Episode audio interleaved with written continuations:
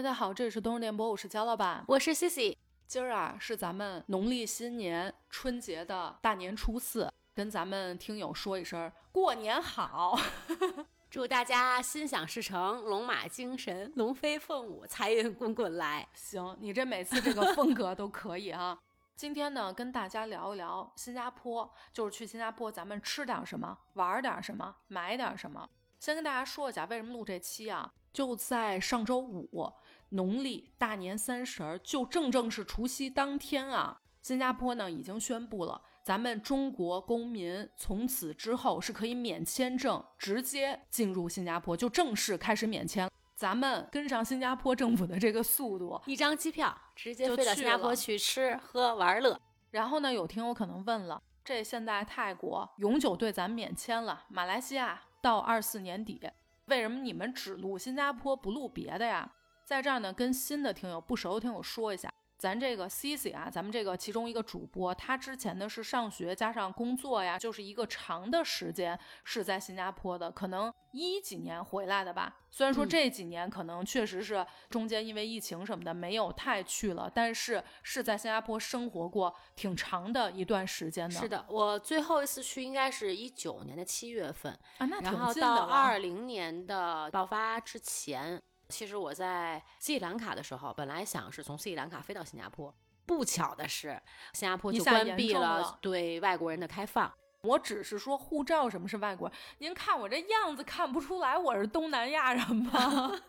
本土人本土人对呀、啊，先跟大家说一下新加坡大概一个情况哈。新加坡呢其实国土面积特别的小，它算是咱们全世界最小的国家之一吧，咱也不是说最小的，大概面积如果说跟我一样其实对这个多少平方公顷什么的没有概念的人，就这么说它是比咱们的香港要小挺多的，基本上你空出来四五天就玩得很可以了。然后呢再一个是新加坡它特殊在哪儿？你看它其实是在东南亚的位置，但是它跟咱们其他的东南亚国家确实也不太一样。它不一样在哪儿呢？它是一个多种族多文化融合的一个国家，非常包容的一个地方。对、嗯、比如说咱有马来的，咱有印尼的，有印度的，中国的，泰国的，西方的，就全都有，所以这个可能是跟咱们去其他的东南亚国家不太一样的一个点。对，包括说信仰来说的话，那信佛教，然后像印度的教，伊斯兰教呀，基督教呀，天主教呀，包括马来呀，这个从它的官方语言上也可以看出来，人家的官方语言是华语，就是咱们说的普通话，以及英语，马来语，就这些都是人家的官方语言，所以这个也能看出来，人家确实就是所有人都过来。以前有一个电影专门讲新加坡的一个本土电影吧，像它一句话，就咱们平时说这一句话里面可能就会有中文英文，然后可能加个拉呀加个那呀，就是一句话里面有新加坡的特色，就是有点怪有点特别。咱得举例子，咱不能光说，就比如说啊，如果说你说英文 no， 你要说中文别介不行，人家新加坡人厉害了 no 啦，人家又是英文又是中文加在里头。而且吧，新加坡的英文我就发现它是真的就是新加坡英文，它不是咱们平时学的这个美式的英式的，完全不是。呃，之前有一挺逗的事儿啊，就是那时候我们开了一个补习中心，补习中心里面有一个小朋友，他妈妈是新加坡人，然后爸爸应该是美国人，然后爸爸来接他的时候呢说英文，就很纯正的这种。但我们补习中心的小朋友呢都是新加坡人，都是新加坡人，听都听不懂听不懂对，他们听不懂他说的英文，他的味儿比较怪，就是新加坡本土的英文一听就能听出来。对，确实是。哎，大家如果感兴趣的话啊，推荐大家看一个片子，新加坡的一个电影叫《我在政府部门的日子》，如果我没记错的话范文方言的，你听他们说话就那个台词什么的你就能听出来，这个就是新加坡味儿。这个片子里头它有说华语，然后有带着英文，都有的，所以大家可以去感受一下，不是说我们俩说它这个 Singlish 是怎么样，是它确实就类似于有点像广东人呀，或者说福建人，就很偏南的这种。然后他们讲普通话的时候你一听就是有一些调调的普通话，和咱们北方的可能还不太一样、嗯那新加坡人说的英文就类似于这种吧，就是他说的也是英文，我觉得更夸张，但是非常非常浓郁的新加坡味儿。另外呢，它还有几个特点。首先一个是它一年四季全年都是夏天，就均温大概三十度左右吧，就人家没有春夏秋冬，八九到三十这样，因为它是海洋性气候嘛，本来就是一个岛，所以那时候我记得有 Q Q 空间的时候，有时候会写一些自己的感受呀或者小文，然后我都称新加坡为岛国，好朋友还说呢，说你这好，人家新加坡就小吧，咱也不至于说人家就是一个小岛。我说那不就是岛国吗？你好好说，你这有点含蓄，你们都管它叫坡县行吗？前一段时间还有新闻爆出来，人家抗议了，不愿意管人家叫坡县，但是我们确实是一个亲切感，其实并没有说觉得好像人家真是一个县这种、嗯、还一个呢，就是这个国家非常非常的干净，这个真的是花园城市，对、嗯、绿化特别好，负氧离子非常的足。一个是因为它海洋性气候，就每一天可能前一秒暴风骤雨，然后下一秒又天空非常的晴朗，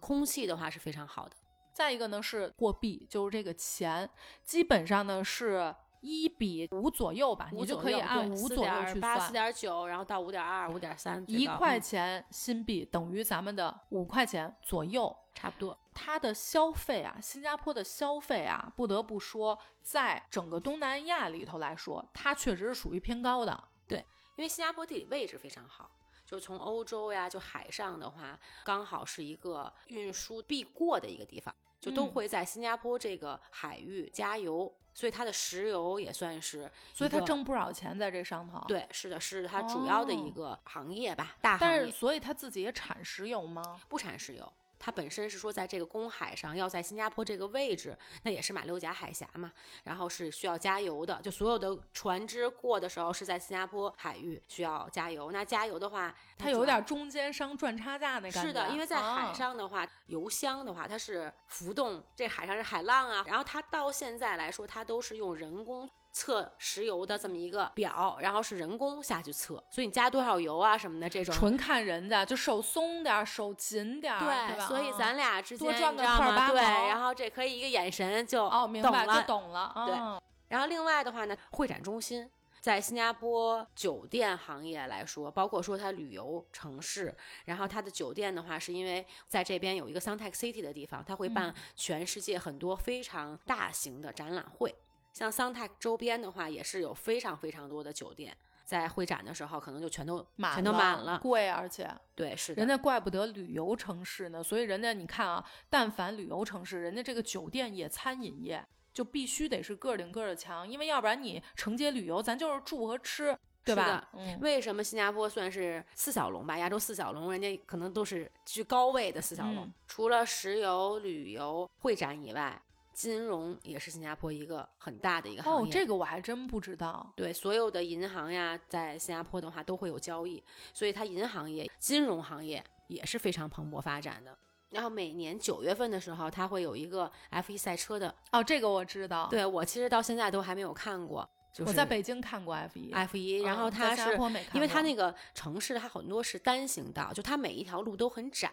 所以非常适合这个城市赛，就是 F 一 的城市赛。城市赛意思就是说在咱们平常走路的马路上，对，是的，公路赛、哦、然后所以它每年九月份的话呢，其实八月份的时候就都会拦起来，然后它会有它这个赛道。其实买那个票我觉得不合适，为什么讲赛车那速度，我在这个搜就没了，搜一下就一眼对对，还都看着大屏幕。几个朋友呢刚好就在这个，因为它是公路赛嘛，所以很多这个写字楼楼上都能看到，能看见。对，只要是你能路过公路赛的这个轨迹，咱就是说这免费的东西永远落不了咱，咱就不能花钱，咱就可以在那写字楼上，然后也是不买票，咱就能看到人家这个。其实也是一样的，很清楚，是一样的，因为你买票了以后，他也是搜一下过去，对，你这在楼上也是搜一下过去，嗯、也是。这就得托关系了，这时候、哦、哎，就问问威廉或者是对你们公司那卡给我实实。对，因为上回呢一张卡带上去十个人。去年九月份的时候，我还真有意想去看这 F 一 赛车，然后当时我好朋友还特为去威廉他们公司，他们公司搬那地方正好看 F 一 赛车是，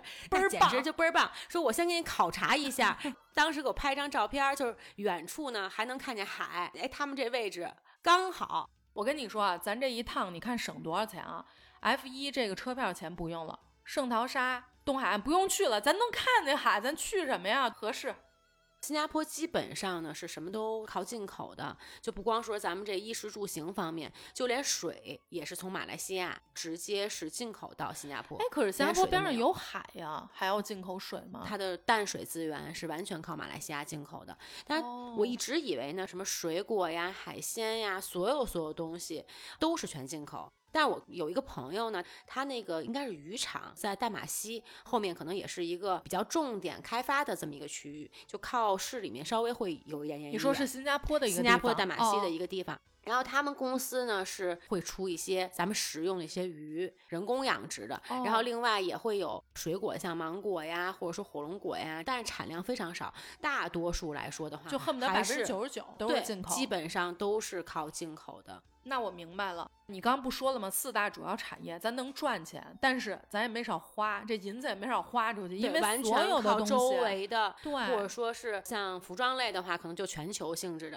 吃的话，像中国，比如西瓜呀、桃子呀、嗯、澳洲呀，反正全世界进口，都非常非常依赖进口。就如果说打比方，可能其中哪个国家要是说咱们这个关系一般了，我要把你这个贸易掐了，有可能是个大事儿。是的，但也有好的地方呀，就是因为它各国各种族都有，所以它跟周围所有的国家关系都特别好。因为新加坡消费还是比较高的，像很多住在新山，每天需要过关卡，就骑那个摩托，然后到新加坡来工作，然后晚上再回到马来西亚，哦，这样会居住啊或什么的会比较便宜，然后来新加坡打工。就是我住在深圳，但是我是在香港工作，这种感觉。是的，就每天往返很近，非常近。刚刚呢咱们说的是大概新加坡的一个情况，嗯，然后咱们往下就分几个板块说。一个呢就是当然是咱们玩啊、嗯、体验类的，就景点，然后再一类就是说吃，这是比较重要的，基本上两大类。然后可能附带着可能也跟大家讲一讲，就是说你买点什么东西带回去，嗯，手信啊，这种新加坡地道的一些吃什么，然后或者说比较有特色的。对，我觉得我自己很喜欢，听了咱们这期节目，然后有时间的话，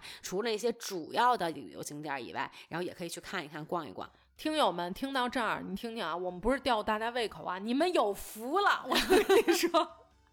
你打开我们这个节目，您就有福了。咱们这是一期宝藏新加坡，不是一般的旅游攻略。对，咱是曾经是当地人，对不对？那其实你知道一个地方，咱们只是去旅游，跟你在那儿生活，你所看到的、接触到的，以及你推荐的东西，真的是完全不一样的。因为游客咱们属于本土攻略。人家那叫旅游攻略，哎，咱们是本土攻略。新加坡本土攻略（括弧东南亚人提供），但是咱们又跟本土的又有点不一样，因为本土的人家太地方了。对，咱们呢又会结合一下咱们中国人。哎，我感觉咱这最好。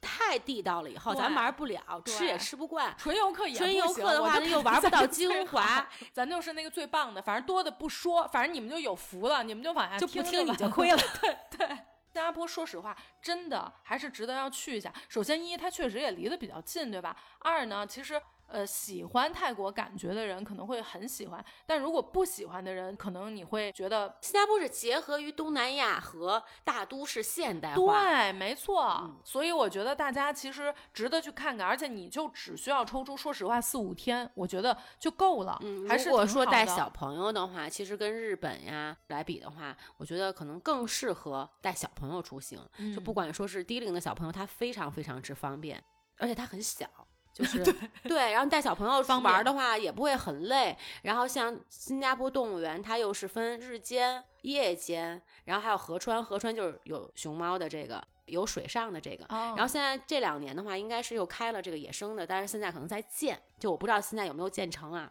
所以是非常非常小而美，然后都能玩到，也不会很累的一个地方。咱就说主打一个带孩儿玩没问题，咱成年人去了玩的也倍儿棒，两大赌场带父母去也没问题。对对对，哎，怎么一到咱成年人就两大赌场就上来了？不，年轻人咱这也得纸醉金迷一下，对吧？哦，看一下，我以为是搏一搏单车变摩托呢。我要是去赌场，咱不是奔着纸醉金迷去的，咱就是本着翻身农奴把歌唱去的，买套房。对对对，来辆车，哎，而且直接原地新加坡买套房。你就想想这两年新加坡房价涨成那样，我直接赌场出来一进一出，新加坡买了套房，我这个要带出去，我感觉我要傍上你。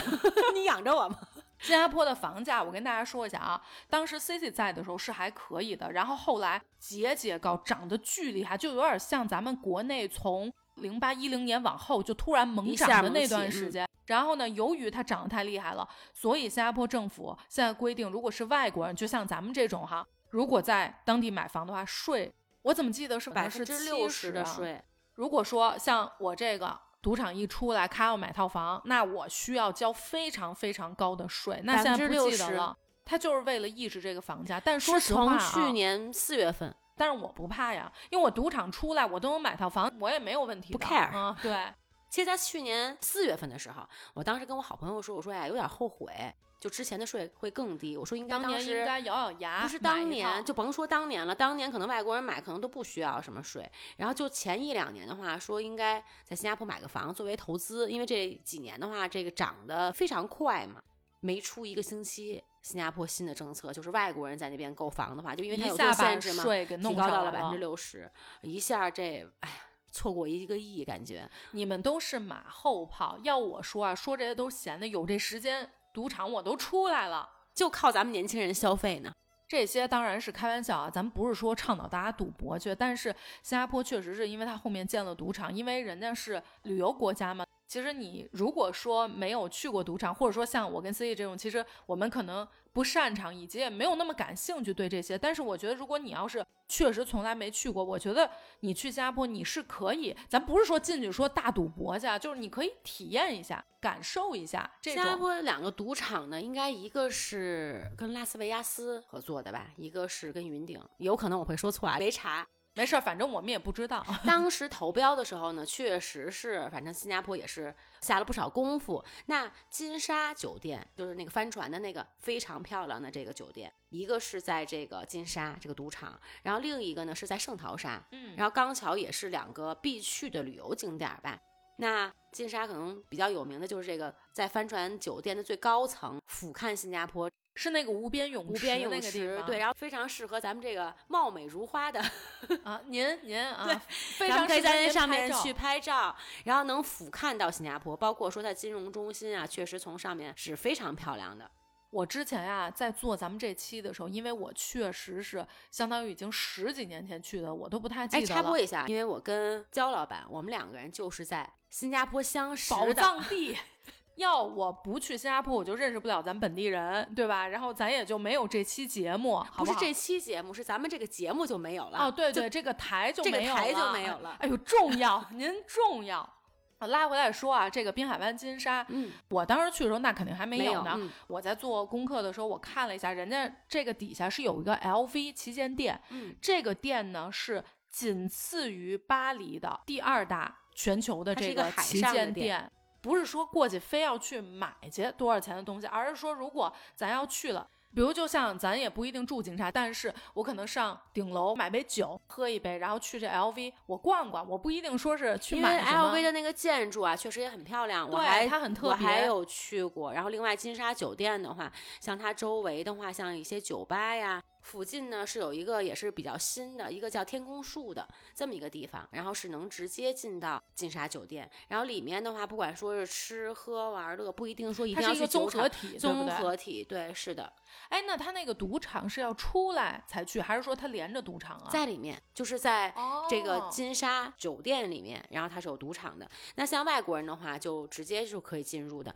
新加坡本地人和 P R 就永久居民的话，他们需要有一个一百块钱就是需要一个门票、嗯、哎，你看人家新加坡政府多聪明，他就是为了限制本地 人, 地人就是说你们过来玩，你们这些外国人都可以体验，都可以去赌啊什么的，我们都欢迎，咱也挣钱，但是咱就是说怕本地人，确实因为你玩啊赌这个东西很容易上瘾，就怕你万一沉迷在其中，所以我就收你钱，反正你看你心不心疼吧，对吧？是的。然后另外的话呢，如果说本地人，因为在东南亚的话就是很多人确实很喜欢赌，嗯，如果是家属的话，你还可以去政府去申请，就禁止你的家人进赌场，就是你禁止令，对，禁止令，你可以去给家人申请，所以也是对他本土人的一个保护。哦，就只能家人，就比如打比方，咱俩我就不能申请你禁止，直系亲属是可以的，哦、我就跟着你拉着你去了，你还等着我禁止你呢？跟着你去买房，买房给你看房、哦，我去看房，你就去赌场赌去，咱俩这一下一出门，咔。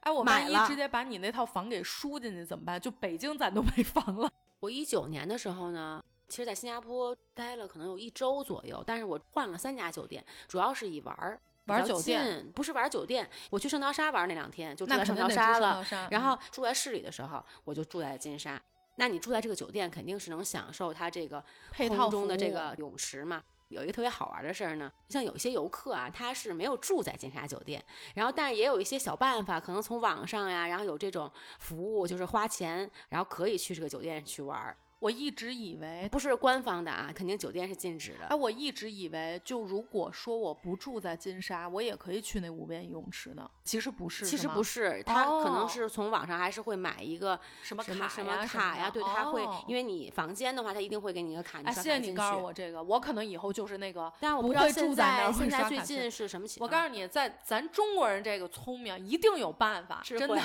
对，可以。感觉好像咱们撺掇人家别往那儿住。但是这确实是一个很实惠的办法。如果说我要去的话，可能我又觉得金沙贵，我不想住金沙，我可能就真的是会就是为拍照。因为我们当时住完酒店去上面玩的话，就是会看到很多很漂亮，然后穿的不一样的泳衣啊，然后专门拍照，专门人家去为了拍照。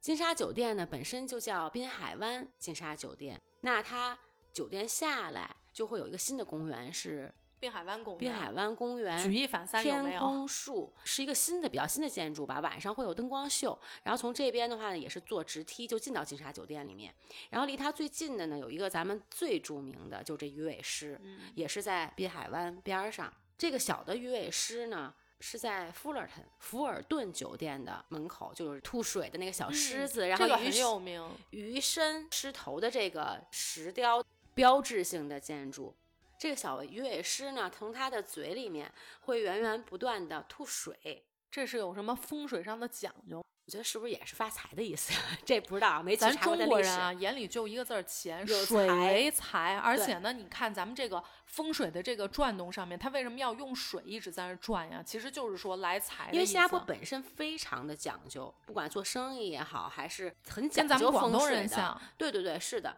那早期的话，基本上也是福建人啊、广东人啊，然后那时候可能因为确实也是比较穷，然后去下南洋嘛，去拉黄包车什么的。所以你看新加坡人本土人的话。都是比较瘦的，这可能当时也确实因为条件不好，能吃苦、嗯、去的新加坡。黑瘦黑瘦黑瘦黑瘦的，这也就是为什么大家说在新加坡，其实除了说华语、英文之外，他又说你说粤语也没问题，就是因为早年咱们过去的这个说广东话的移民也是非常的多。我觉得每一个那边的华人，基本上他也会好几个咱们方言，对，就不管说是海南话也好，是粤语也好，像福建又分呃闽南话呀什么的。而且九七年香港回归的时候，也有一部分香港人到新加坡，像餐饮上，你要是说不会英文可能还好，但是你必须得会粤语，这可能是一个招聘的硬指标。这种文化，它的饮食文化基本上也跟咱们南方会有点比较相似。像在小鱼尾狮的话，我觉得是所有的游客都会去发挥各种的想象力，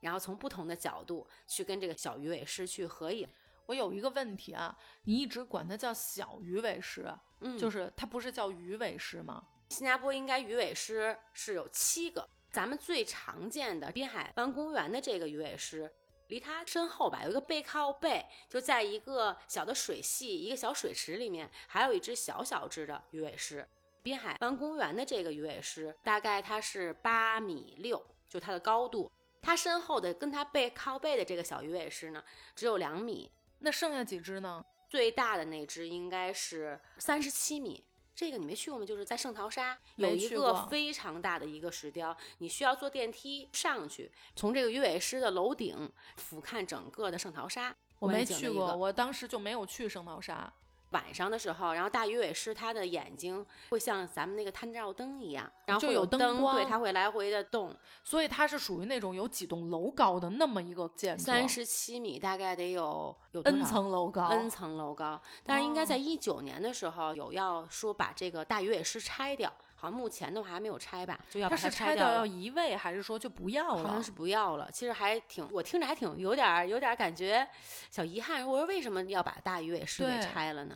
那是不是可能也是人家规划呀、嗯、或者怎么样，到跟风水不一定。你接着说还有几个在哪儿？现在是一个最大的是在圣淘沙，俩小的是在咱们说的这个滨海湾附近的这俩，还有几个是在哪儿啊？这个是三个最主要的，基本上有游客的话一定会去的，一定会必打卡。呃，像小越野是一定要去的，然后大的越野是你去圣淘沙的话，你就可以看到，只要是它没拆，不一定说一定要去上到越野市上面去，但是你一定会能看到它。对对对对，你坐那个小火车呀什么的都能路过它。然后另外呢，新加坡旅游局有一个，然后花博山。就是一个木字旁一个柏，就是花柏山还是花博山，然后这个呢是新加坡第二高的一个山，就是北京景山可能也就这么大的一个小坡、哦、但是已经是最高的。这个花博山在山上头啊，不是山上、哦、就在那个公园里面一个雕塑小山包，对，一小雕塑花博山呢是应该本土人比较喜欢去那儿去，比如说他们晚上不是徒步，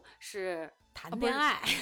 这山太小了不能说徒步，对不起对，会在这边谈恋爱、哦、然后另外的话呢，新加坡人像咱们平时可能散步哈，人家这也是散步，平时有时候人家要是谈个恋爱，人家可能游个车河，其实就是咱们在大街上无边际的开车遛弯，然后可能就到花博山，然后咱们是遛大街，人家是遛公园，人家是小小爬个小山，哦对，小谈个恋爱。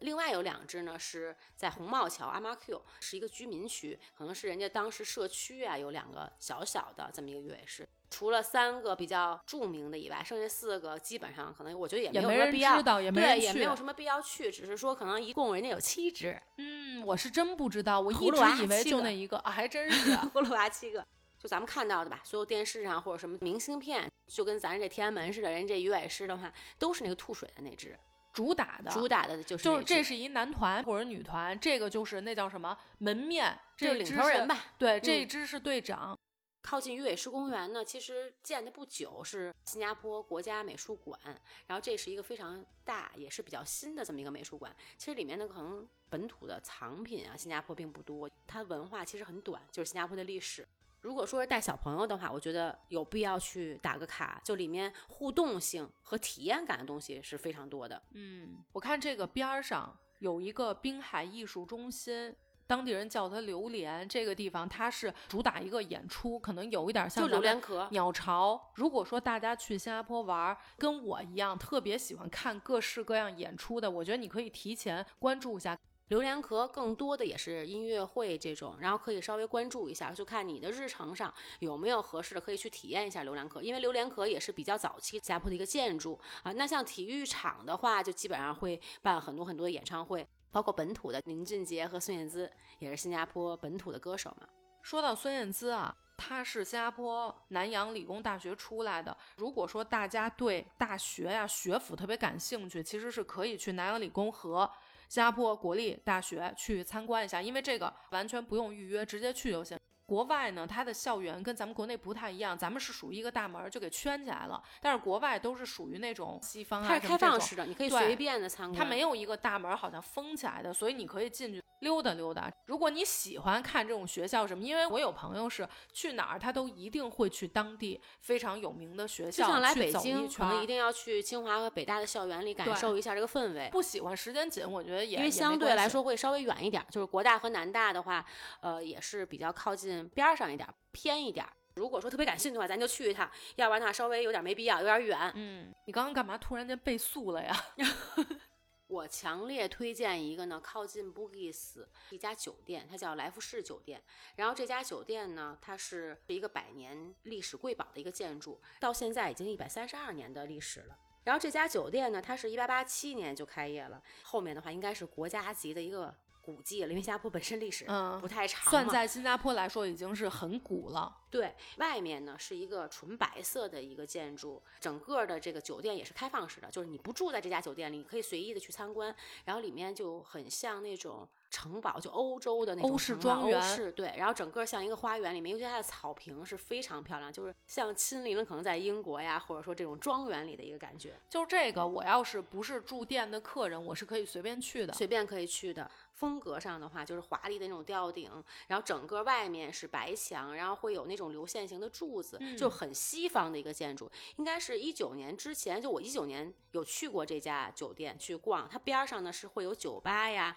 然后像一。也有一些画廊，然后里面的话是木质结构，就是非常非常传统欧式的这种的一个风格。这家酒店好像一万多一晚上，应该是会很贵，而且里面的话很现代化，就是它装修了以后是非常非常的先进的这么一个酒店。反正我当时去的时候哈、啊、是非常安静的，非常非常的寂静，没有什么、啊、是啊，因为它这个价钱确实也得寂静点儿。对，然后它的算是门童吧，头上是围着这种我不知道那个头巾吗？头巾的。然后当时咱们有一期节目还讲过，你可以跟他打招呼，说我们可以跟他拍照在门口嘛。然后呃，如果是男孩的话，他会搂你肩膀；如果小女孩的话，他会跟你保持一点距离，可能跟他的信仰会有关系。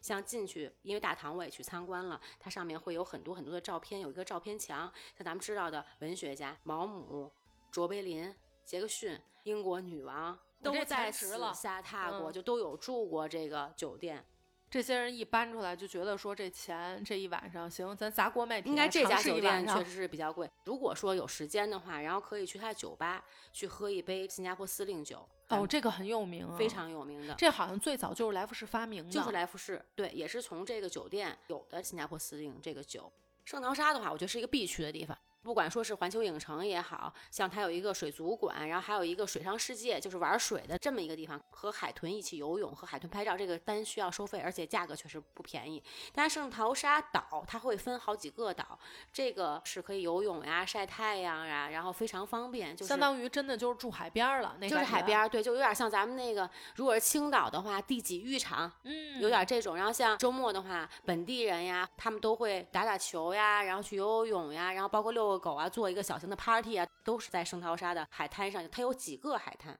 如果在圣淘沙的话呢，我觉得其实还是可以住一天的，就是你把酒店订到圣淘沙边上呢，还是有很多个酒店，这个我不去推了，你可以去比较一下。有一些酒店它很像泰国，像度假酒店，溜达着穿着恨不得游泳衣自己走过去，它也会有这种观光的小车呀什么的，就可以到海滩上去。我觉得这个很必要，就是一般咱们要是去圣淘沙玩，大部分人环球影城跟海洋馆一定是会去的。那这个时候如果说你不订一晚圣淘沙的酒店，还是在市区的话，虽然说咱说新加坡面积小，但是你再怎么着也不方便，你肯定还是说就近，对吧？比如说你白天，说实话，你环球影城谁也不说俩小时玩完了，对吧？怎么也得玩大半天。对啊，你大半天玩完之后、嗯、你可能再去一下海洋公园，那这会儿你不能说行我再打一车我回市区再住去，你万一玩不完呢？比如我要玩完这两个地方，我还愿意可能有半天去游游泳躺海边，那你这时间一天是不可能够的。那所以我觉得你刚刚说那个还是说建议在岛上住一天，就是你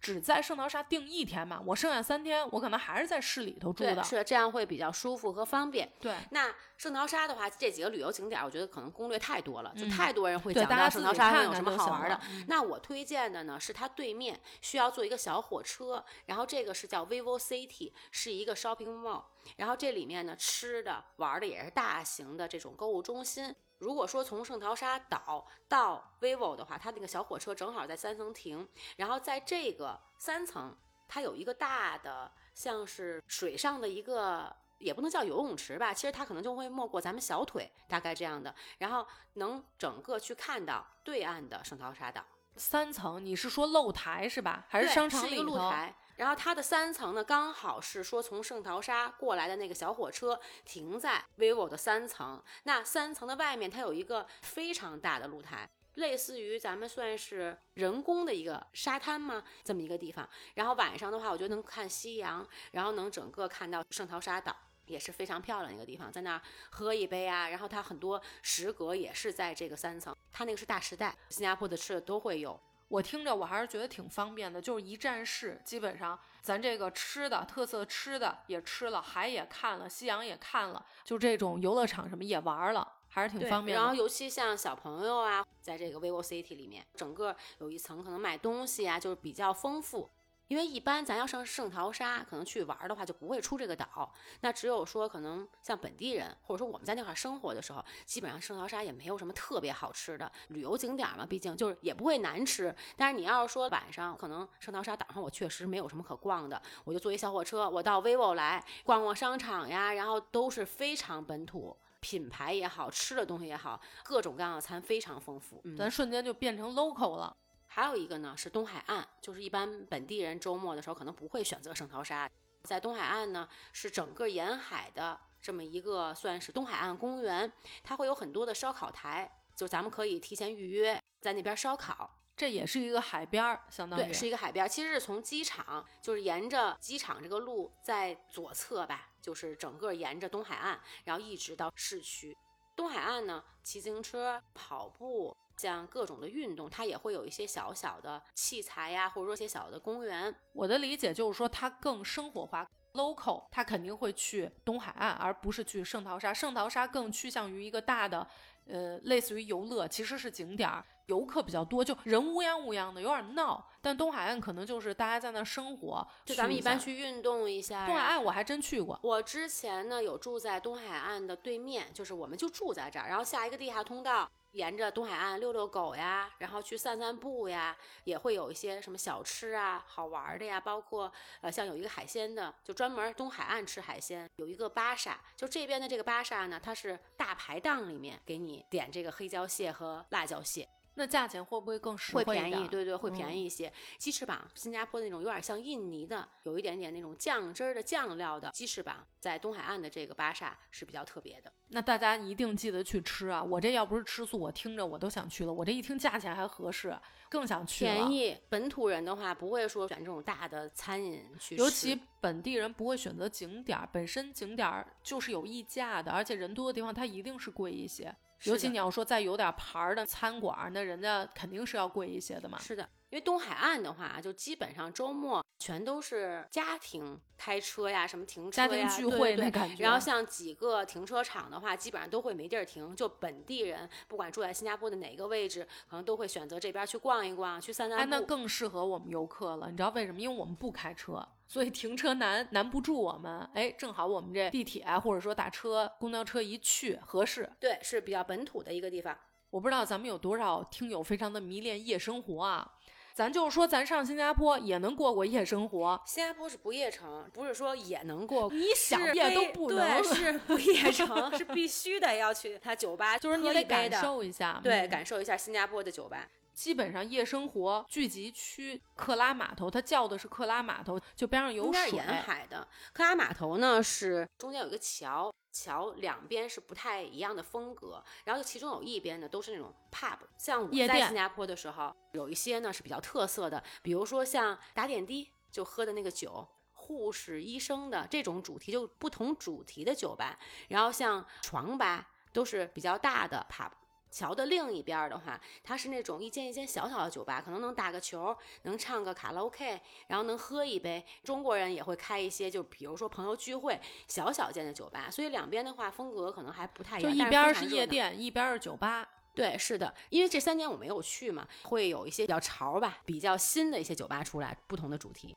我觉得即便是不去酒吧，晚上去卡拉走一走就非常非常热闹，而且也能感受一下年轻人，对对对，就新加坡的年轻人那种氛围，因为它是在水系里面嘛，也会有一些游览的一些观光的船，嗯，而且像什么饭馆啊都有，你可以上那儿吃饭。比如说我就不愿意去酒吧，没事啊，你可以晚一点，比如七八点我上那儿吃个饭，因为那边饭馆应该也是挺多的，对，非常多。之前咱们有聊过，就我那朋友他们想在克拉 K 说找一家餐厅，说推荐一下，而新加坡人说，哎，说那特别好，特别火，得排队，就简直巨好吃，我太推荐了。然后说这叫什么呀？叫海底捞，也是在克拉 K。咱就说游客不远万里过去，新加坡给咱们推荐了一个海底捞，也是棒棒的。哎，其实要是我去新加坡的话，还真想我还愿意去吃一下海底捞。不知道有没有变脸？我没有在国外吃过海底捞，就是我不知道国外海底捞到底什么样。不知道人的这个服务怎么样，有没有美甲？我吧是想的是有没有擦皮鞋，就是它这个标准化能做到什么程度、啊，味道是不是真的一模一样？嗯、我还挺想知道的。人巨多还需要排队呢，这个可能需要攻略一下。就咱还不如在我家边上这吃。你这好得排仨小时。就像咱们刚才说的，所有的景点啊都会有 M R T， 就是新加坡的地铁叫 M R T。每一站地铁 M R T 上来的话呢，都会有一个比较大型的中大型的一个综合的商场，其实还是很方便的。克拉 K 也会有一站。说到这个地铁啊 M R T，如果说咱们在新加坡坐公交车的话，假如说咱们是用导航，他给你导的，你需要先坐完地铁之后再导一下公交，这个情况你记得不要关手机的这个页面，因为咱们游客去一个地方你是不记得那个站叫什么的，你最好时时看一眼，因为新加坡它的这个站它是不报站的，比如我看了一下，哎呦，我这下一站到了 B 这个地方了，你仔细看它那个手柄上头有一个红色的按键，应该是你一定要记得提前按几下，因为在新加坡你要是不按，如果这站没有人按，没有人下车，它是直接不停的，就直接就走了。所以就是大家别一上车，好，就是睡了或者是啥的，你就容易不知道哪儿下了。我呢，其实不太推荐，就是如果去玩的话坐公车。其实公车是非常方便的，因为它每一站基本上可能特别短，就是一上去就下来，就很短，就是你基本上不用走。但是因为它每一站叫那些名字，如果说是游客的话，不太能。就你没法提前，对对，你没法提前。然后你如果下车不按铃的话，就是没有人下车，然后他看到站台这块没有人上车，人家司机就默认为这一站我不用停车，所以这种情况的话，你就很容易被动。然后坐地铁的话呢，确实也有一个弊端，每一站就你感觉好像我这地铁得倒来倒去，实际你要在路上走的话，恨不得可能就十分钟。就它的站非常非常的小，就是每一站不管公车还是地铁。照你这么说，咱这只能腿着了，为啥呀？地铁公交都不能坐，打车忒贵了。你说说，我们这真是没办法。坐地铁的话最简单化，因为公车的话，如果说你在路上你能知道它的位置，你一看，哎，不行，可能五分钟你就不行，你可能坐地铁需要倒三趟啊。对，确实 是, 是这种的一个情况。最后这个体验呀，是咱们比较压轴的了。为什么这么说呢？咱们前头提到了，新加坡是一个多文化融合的地方，咱们在这个玩上也得体现出来。你比如说啊，它不同的区域其实是不同地方人常去的，算是一个聚集区，就有点像啊，比如说咱们在北京都知道牛街它就是一个回民区，当然不是说全北京的回民你必须得住这儿、嗯、只是说它更体现就是说那儿为什么小吃多、嗯、对，就为什么牛羊肉好小吃多，就是因为其实回民人家特别会做这些东西。是的，嗯，就小吃别的地方你做的不正宗。咱们这条线就是主打一个多文化融合，你比如说你去甘榜格南，那这个就是穆斯林的聚集区，然后像小印度，咱们比如说知道那个庙啊，那这一块就是人家印度人在这边。牛车水，牛车水是咱们中国城了，这名儿反正挺逗的。然后像牙龙是属于马来的聚集区、嗯、对，然后还有一个赞美广场，这块当然不算是区了，但是它是各个不同的教堂，其实反映的就是殖民期的时候这种西方的。所以你看，有咱中国人待的地儿，有印度人待的地儿，就完全不一样。在新加坡一个小小的地方，更能体现的是多种族文化的包容性。像 Chinatown 牛车水的话，我其实在那儿住过一段时间。那附近的话，中国菜，像咱们什么东北菜也好，川菜也好，包括说换钱都能找着一些叫珍珠大厦呀，然后珍珠坊呀，可能像古董呀，在 Chinatown 会比较多。呃，像小印度的话，也可以去路过的时候可以看一下，就是很多孟加拉的劳工，他们会在小印度附近放松也好，然后小印度附近的草坪上全是孟加拉人，这个就像香港就会聊天啊、聚会啊这样的一些活动。香港的话是在我忘记每周几了，你看街上完全是戒严的，不让车走的那一大片。嗯，他们就坐在马路上，坐在街边，全部都是菲律宾人。对，大概、嗯、有点像这样，他们的工人啊，这种劳工类的，然后他们会在这边有一个聚会。咱们都知道印度那边教派特别特别的多，是的，所以我觉得小印度，像印度的庙宇，你哪怕不是说信这个教，其实你要对宗教感兴趣的话、嗯、去看一下。去之前你一定要记得必须要穿长袖长裤，就是咱们还是要尊重人家的信仰，比如说你得脱鞋进去、嗯、就是这是这种，然后其他的倒是其实在新加坡像印度庙或者说伊斯兰并不是说好像印度人信，就像咱们华人他也有信印度教的信仰，其实并不分人种。小印度有什么好玩的呢？一个是它有一个二十四小时的商店叫 Mustafa， 晚上的话好多商场都关门了，像我这种我就可以到小印度去逛逛，也没有什么人，可以买到印度的一些东西啊，各种各样的特色小玩意儿，特色的小玩意儿。然后另外呢，就是这条街上印度人他们会戴很多那种首饰，不管是脖子上也好，或者说在身上那种画的那个，这个就是我下面要说的，我推荐大家可以去画海纳、嗯对，海纳、嗯、也会有那种各样的花吧，应该有点茉莉味道，就是反正带着他们好像摘的新鲜的，能买到七七八八挺好玩的东西，就跟咱们不太一样的东西。因为我也是，我出去我就喜欢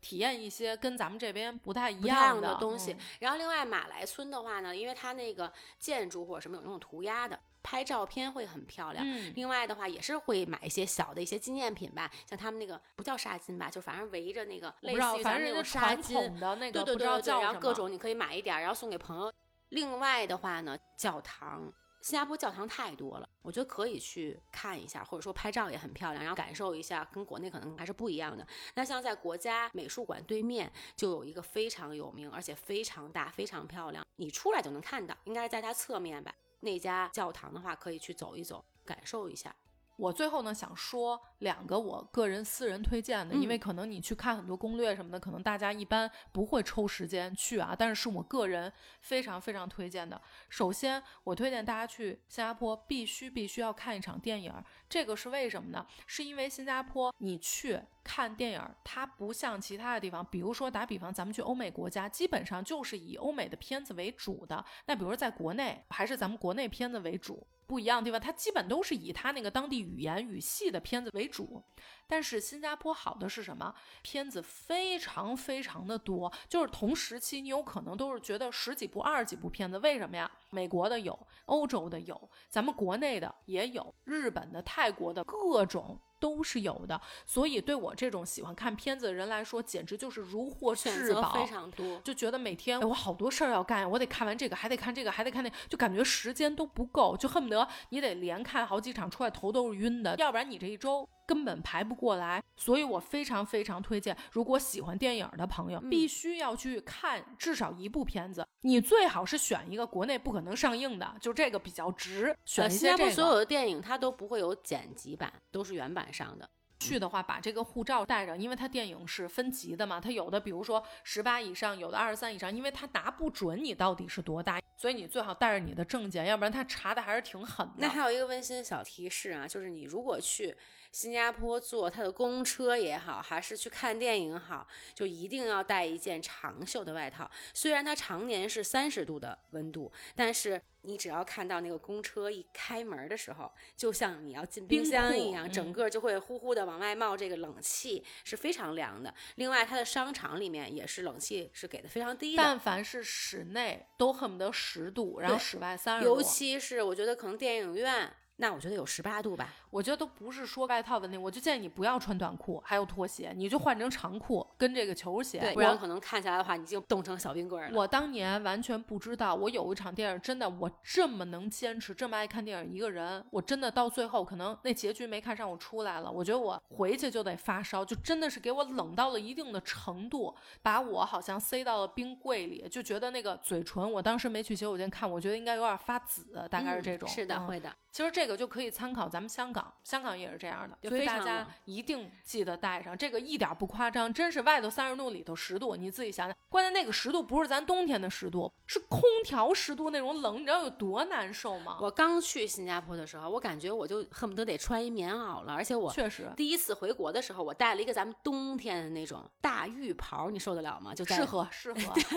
但慢慢慢慢你就适应了，不喜欢这样的，我一直都不喜欢。我后面的话基本上就是小短裙加脚拖鞋去看个电影啊什么的也能忍下来。你别说新加坡，我在北京别说对着吹了，我一下觉得它特别猛，第二天这个颈椎已经招风了，空调风会特别特别的难受。小朋友从小在一块生活的话，他就已经很适应了。你比如说啊，豆豆刚出生的时候，他是在 K K。那小朋友刚出生的时候，其实咱们这边都甭管说春夏秋冬吧，你都会给他包的比较严实。然后这个医院呢，同样也是大概十八度。那小宝宝刚出生的时候，你知道他们只给他穿一个爬服，就是手呀、露啊都露着。他从小就在这种，所以他不会觉得会冷呀、啊。像咱们的话，不习惯这种。这一块我我 Q 一下大家，咱们如果想听在新加坡生孩子以及这孩子是怎么被对待的，就特好玩的故事，去找一期咱们主题是类似于生病，去听一下到底在新加坡生完孩子这宝宝是怎么给你扔到这个冷柜里头，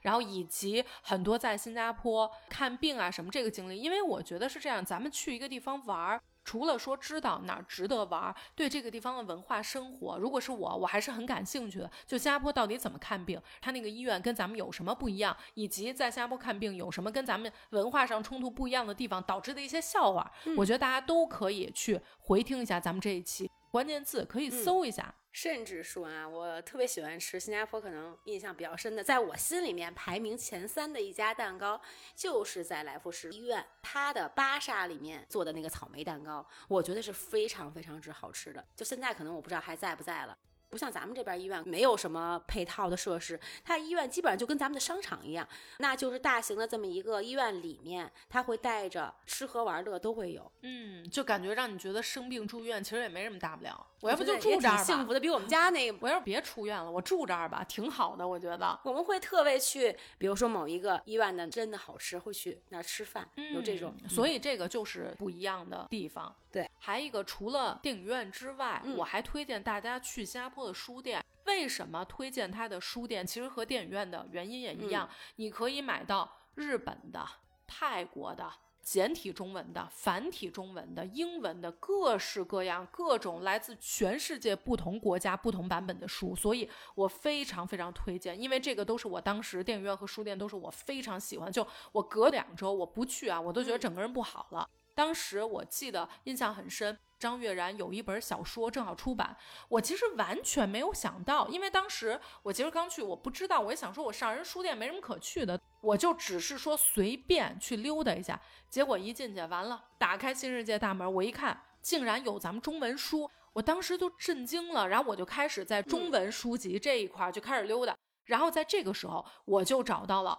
张悦然的这本书。哎，我当时很纳闷，我说怎么会有这个呢？我跟大家说呀、啊，张悦然其实是咱们中国人，大学考到新加坡去了、嗯、他当年出的这个书刚出，哎，新加坡书店竟然有，我纳闷的是这个。尤其像日本的漫画，就那时候追海贼王的话，然后就更新很快嘛，可能日本刚上市，新加坡已经上市了。Page One 是一个新加坡的品牌，像在北京三里屯有一家很大型的，前门也有一家。新加坡的书店除了说各国语言可以选到不同国家，然后速度非常快以外，它的风格可能跟咱们国内的书店还不太一样，它是可以玩的地方，可能卖一些书以外的东西，还有一些小小的艺术品呀，然后好玩的东西也很多。另外的话呢，如果有时间的话顺便吧，如果再不意思的话，也是挺市区的一个地方，国家图书馆，我觉得也可以去走一走，感受一下新加坡的图书馆。行，那咱们今天就先聊到这儿，咱们下期接着聊、嗯、好不好？咱们也祝大家春节快乐，新年快乐，事事如意，龙年大吉。